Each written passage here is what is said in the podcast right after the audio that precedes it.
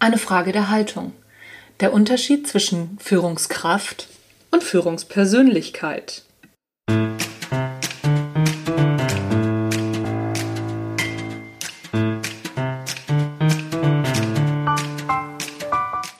Hallo und herzlich willkommen beim Natural Leadership Podcast. Der Podcast, der dir dabei hilft, der Mensch bzw. die Führungskraft zu werden, die du sein willst. Du bekommst innovative Ideen, praktische Tipps, jede Menge Impulse und neueste Informationen aus der Hirnforschung für deinen beruflichen Erfolg und deinen persönlichen Entwicklungsprozess. Mein Name ist Anja Niekerken und ich freue mich, dass du dabei bist.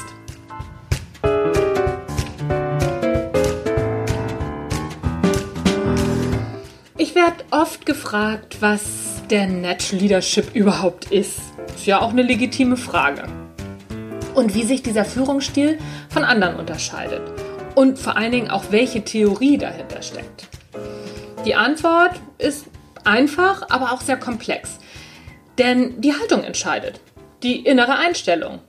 Das macht den Unterschied. Das ist ja überhaupt keine Frage. Das ist uns, glaube ich, allen klar. Da aber jeder Mensch eine Haltung bzw. eine innere Einstellung hat, und auch bestimmte Vorstellungen zu diesen Begriffen, werde ich jetzt in diesem Podcast und auch unregelmäßig folgend diese Begriffe, die dem, zum Natural Leadership gehören, ne, Herz, Hirn und Haltung, mal beleuchten und die Unterschiede von Führungspersönlichkeiten und Führungskräften herausarbeiten. Bin sehr gespannt, ob mir das gelingt. Wenn ihr Fragen dazu habt, sofort an mich, werde ich auf jeden Fall immer wieder mit einarbeiten. Und das hier ist eben eine dieser Fragen. Was ist denn Natural Leadership überhaupt? Und dem wollen wir uns jetzt in den nächsten Folgen unregelmäßig mal nähern. Wir, ich, mich, ihr mit mir. So. Warum ist also die Haltung beim Natural Leadership Prinzip so entscheidend?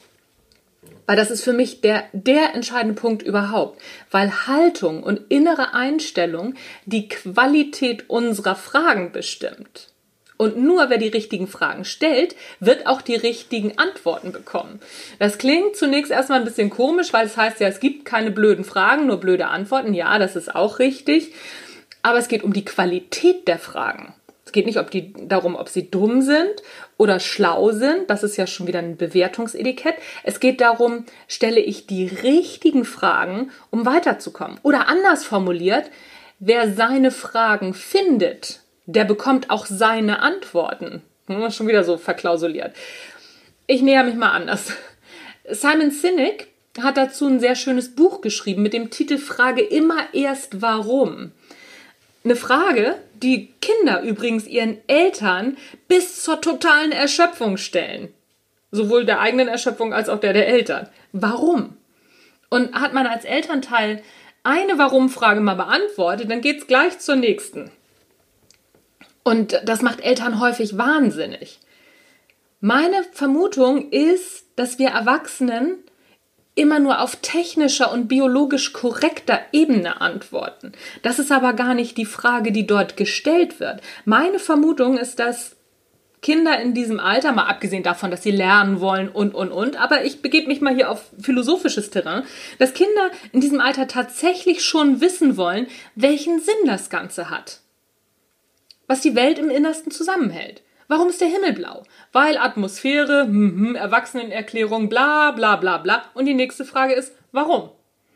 Selbst der gebildetste Erwachsene muss irgendwann die Flügel strecken, oft mit einem mehr oder weniger mürrischen, ja, ist eben so. Oder so sowas wie, warum, warum ist die Banane krumm? Aber wir müssen dann unsere Flügel strecken.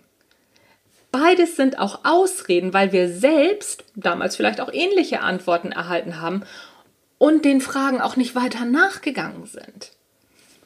Alle, die die Kinder haben, können mal kurz reflektieren, wie haben sie sich verhalten. Ich muss ganz ehrlich sagen, als mein Sohn in, dieser, in diesem Alter war, habe ich auch sehr technisch geantwortet und irgendwann habe ich dann gesagt, weiß ich nicht oder müssen wir mal googeln oder hm, das ist eine gute Frage. Ich weiß nicht, ob die Wissenschaft das schon beantwortet hat, bin aber auch nicht auf das tatsächliche Warum gekommen hat, hatte ich auch keine Antwort zu und habe ich jetzt auch immer noch nicht. Das ist ja eine Suche. Aber vielleicht wäre das die Antwort gewesen. Wer weiß. Die Frage ist jetzt, was hat das mit Führung zu tun? Naja, frag dich mal, mm, wie oft du deine Mitarbeiter mit einem das ist eben so oder es wurde von oben so entschieden oder das wird hier halt so gelebt abspeist. Oder wenn du selber Mitarbeiter bist, wie oft wirst du damit abgespeist? Ja, ist eben so. Kann man nicht, kann man nichts machen. Haben die da oben entschieden. Das wird hier halt so gelebt. Das ist Firmenpolitik. Das kann nicht die Antwort sein. Das kann nicht die Antwort auf ein Warum sein. Und das ist eine erlernte Verhaltensweise aus der Kindheit, würde ich mal behaupten. Was aber, wenn wir der Warum-Frage mal auf andere Weise nachgingen? Nicht auf der rational erklärbaren Ebene, sondern auf der Ebene, die tatsächlich zählt, auf der Gefühlsebene.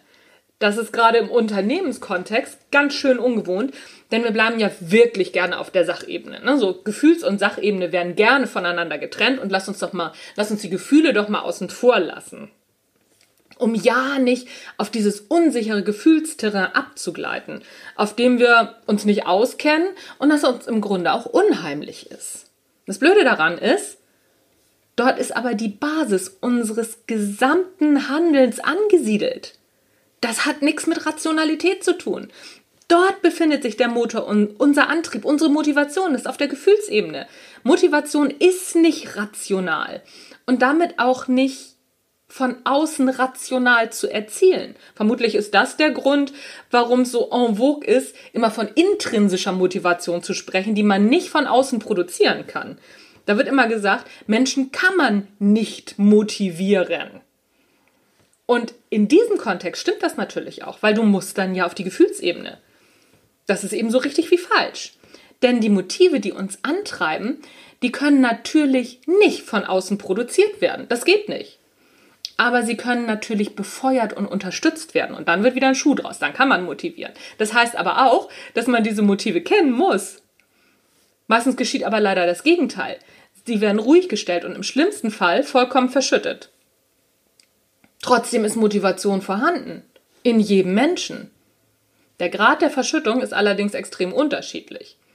Allerdings gelingt es auch vielen Führungskräften, muss man ja auch mal so sagen, immer wieder hochmotivierte Menschen zu demotivieren und damit auch immer wieder sie zu frustrieren, beziehungsweise erst kommt der Frust, dann die Demotivation. Und hier schließt sich der Kreis. Diese Führungskräfte stellen nicht die richtigen Fragen, sich selbst nicht. Und damit sind sie auch nicht in der Lage, diese Fragen für ihr Unternehmen zu stellen oder für andere. Und damit bleiben viele Führungskräfte weit hinter den eigenen Möglichkeiten und in Folge natürlich auch weit hinter den Möglichkeiten des Unternehmens. Die erste Frage, die Führungskräfte sich selbst und damit auch Unternehmen stellen müssen, also oder Unternehmen sich auch selbst stellen müssen, ist die Frage nach dem Warum. Und zwar nicht auf der Sachebene. Denn die ist in der Regel ganz klar definiert über Produkte, Umsatzziele etc. pp. Nein, es geht um die Gefühlsebene. Es geht um das Warum welches das Unternehmen oder eben die Führungskraft als Mensch im Innersten zusammenhält. Warum tue ich, was ich tue? Was hält mich im Innersten zusammen? Was bewegt mich? Das sind die wirklich bedeutenden Fragen im Leben jedes Einzelnen und für Unternehmen. Der amerikanische Dichter Walt Whitman, der das mal so ungefähr ausgedrückt. Ich und mein Leben, die immer wiederkehrenden Fragen, der endlose Zug der Ungläubigen, die Städte voller Narren. Wozu bin ich da? Wozu nützt dieses Leben? Die Antwort, damit du hier bist, damit das Leben nicht zu Ende geht, deine Individualität, damit das Spiel der Mächte weiter besteht und du deinen Vers dazu beitragen kannst.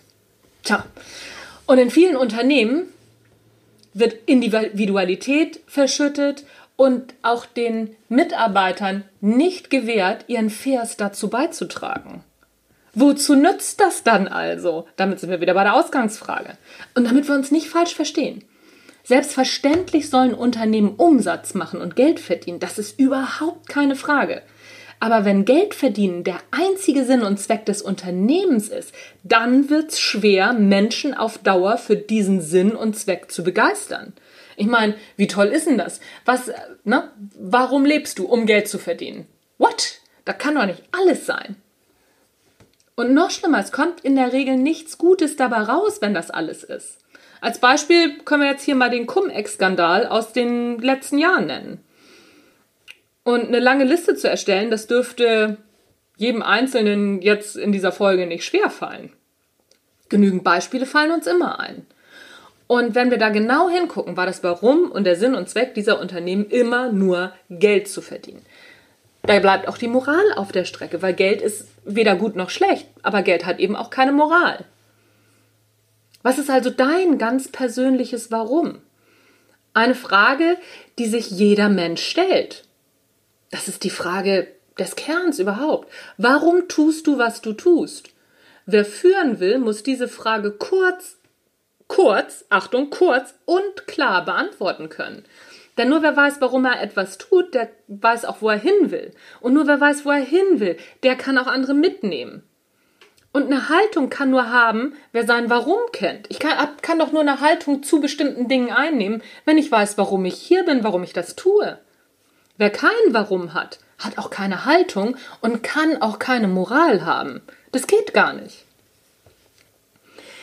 Im Nachhinein ist das übrigens der Grund, warum ich vor einigen Jahren meinen ziemlich gut bezahlten Job im Krisenmanagement der Finanzdienstleistungsbranche gekündigt hatte.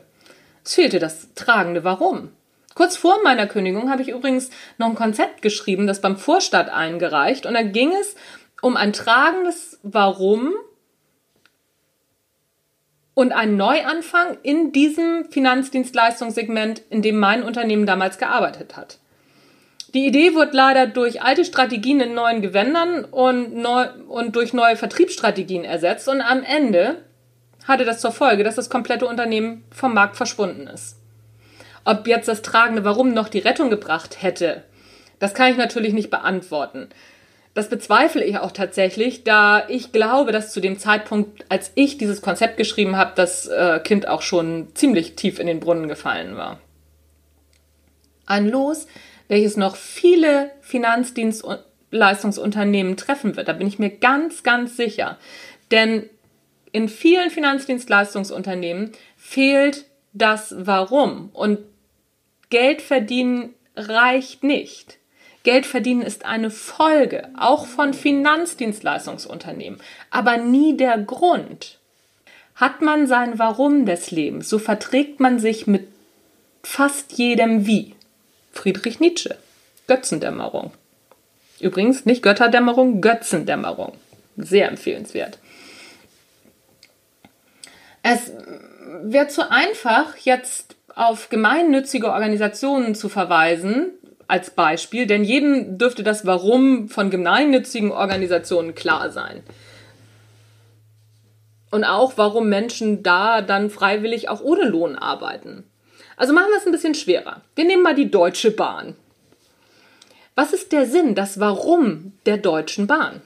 Auf der Internetseite findet sich als Warum, Achtung, ich zitiere, wir gestalten Fortschritt und Zukunft. Und wenn man ein bisschen weiter sucht, dann findet man folgenden Slogan, Achtung, kein Claim, das ist was anderes, oder folgende Erklärung, sagen wir es mal so. Die weiterentwickelte Strategie DB 2020 Plus mit dem verstärkten Fokus auf Qualität bildet den Kern des Leitbildes. Richtschnur bleibt dabei weiterhin der Nachhaltigkeitsansatz als strategischer Rahmen mit der Zielsetzung, den Einklang der Dimensionen Ökonomie, Soziales und Ökologie zu erreichen. Aha. Grundsätzlich mal ganz, ganz klar keine schlechte Idee. Aber erreicht man damit die Herzen? Ist das was, wenn du das hörst oder liest, wo du sagst, geil, da laufe ich mit?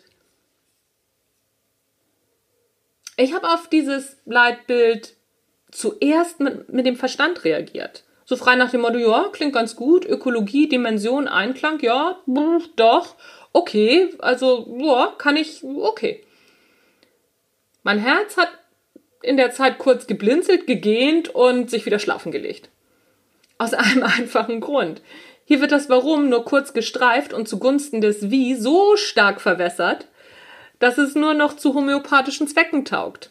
Merkt man nichts mehr von. Und wie gesagt, dieses, oh geil, da habe ich Bock drauf, fehlt total. Gegenbeispiel. Immer noch bitte, ne? Auch geil, da habe ich Bock drauf, in Konzern, im Konzernkleid. Das Gegenbeispiel zum Vergleich, der amerikanische Luftfahrtkonzern Boeing.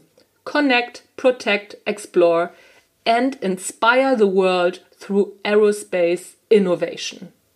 Das klingt schon wesentlich konkreter. Und vor allem ist hier nicht nur von Transpiration die Rede, sondern auch noch von Inspiration. Und es ist eingängig, man versteht es sofort, man muss es nicht dreimal lesen. Inspire the World, ja wunderbar. Aerospace Innovation, wenn ich Bock auf Fliegen habe, dann will ich dahin. Connect, Protect, Explore, super, hat was. Und noch was kommt erschwerend hinzu. Beim Bahnkonzern muss man auf der Webseite schon eine Weile suchen, um zu diesem Ergebnis zu gelangen. Ne, so unten neben dem Impressum, da muss man erstmal den Bahnkonzern finden und dann ist irgendwo versteckt, keine Ahnung, habe ich das gefunden. Ich verlinke das auf jeden Fall.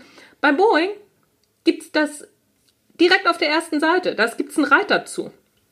Und noch was, der Boeing-Claim, das ist nämlich ein Claim, hat direkt etwas mit dem Geschäft von Boeing zu tun. Er könnte nicht für die Bahn stehen, denn die ist ja bekanntlich nicht in der Luftfahrt unterwegs. Umgekehrt ist das schon anders. Der Bahnslogan könnte für ziemlich viele Unternehmen stehen. Wie war das noch gleich? Habt ihr ihn noch im Kopf? Ich muss noch mal nachgucken. Wartet mal, ich scroll mal eben zurück. Wo habe ich ihn gelesen? Achso, da bin ich jetzt bei dem Einklang der Dimension. Achso, wir gestalten Fortschritt und Zukunft. Ja, guck mal, hat mich so mitgerissen, dass ich das glatt vergessen habe. Wir gestalten Fortschritt und Zukunft. BMW. Wir gestalten Fortschritt und Zukunft. Apple. Wir gestalten Fortschritt und Zukunft. IBM. Wir gestalten Fortschritt und Zukunft. Äh, Airbus. Wir gestalten Fortschritt und Zukunft. Heckler Koch.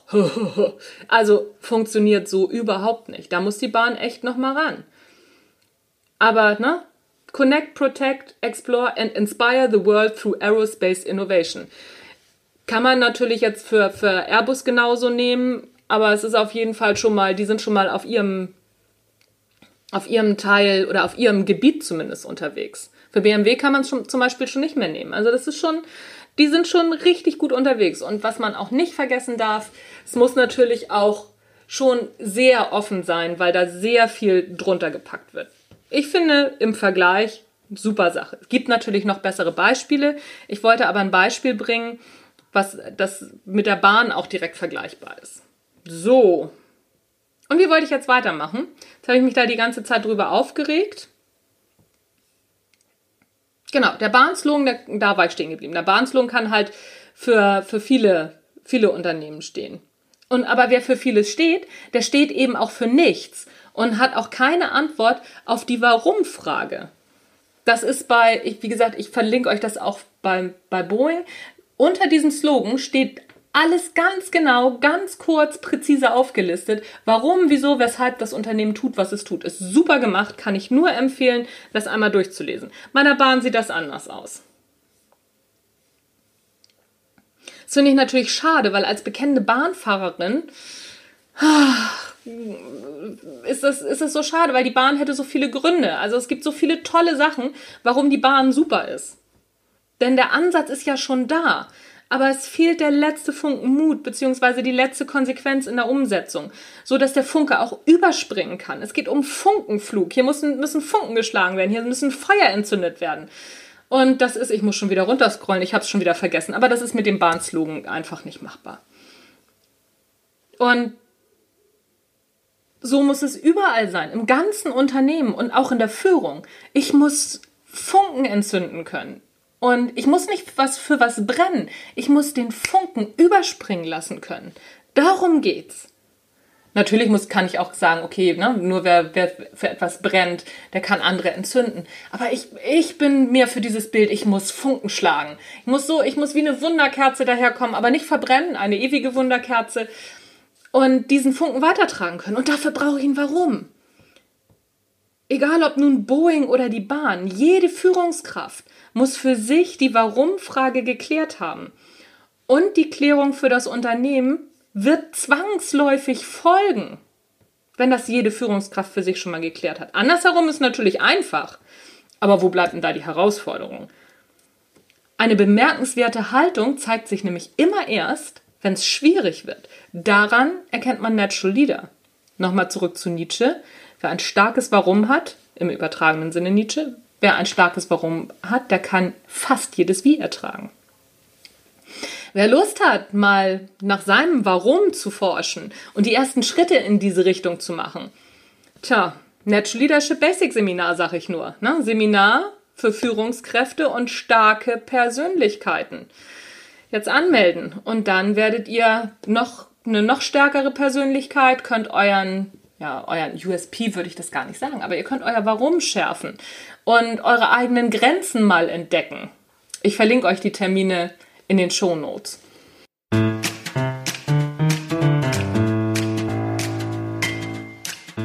Das war's von mir für heute. Ich glaube, das ist die erste Folge.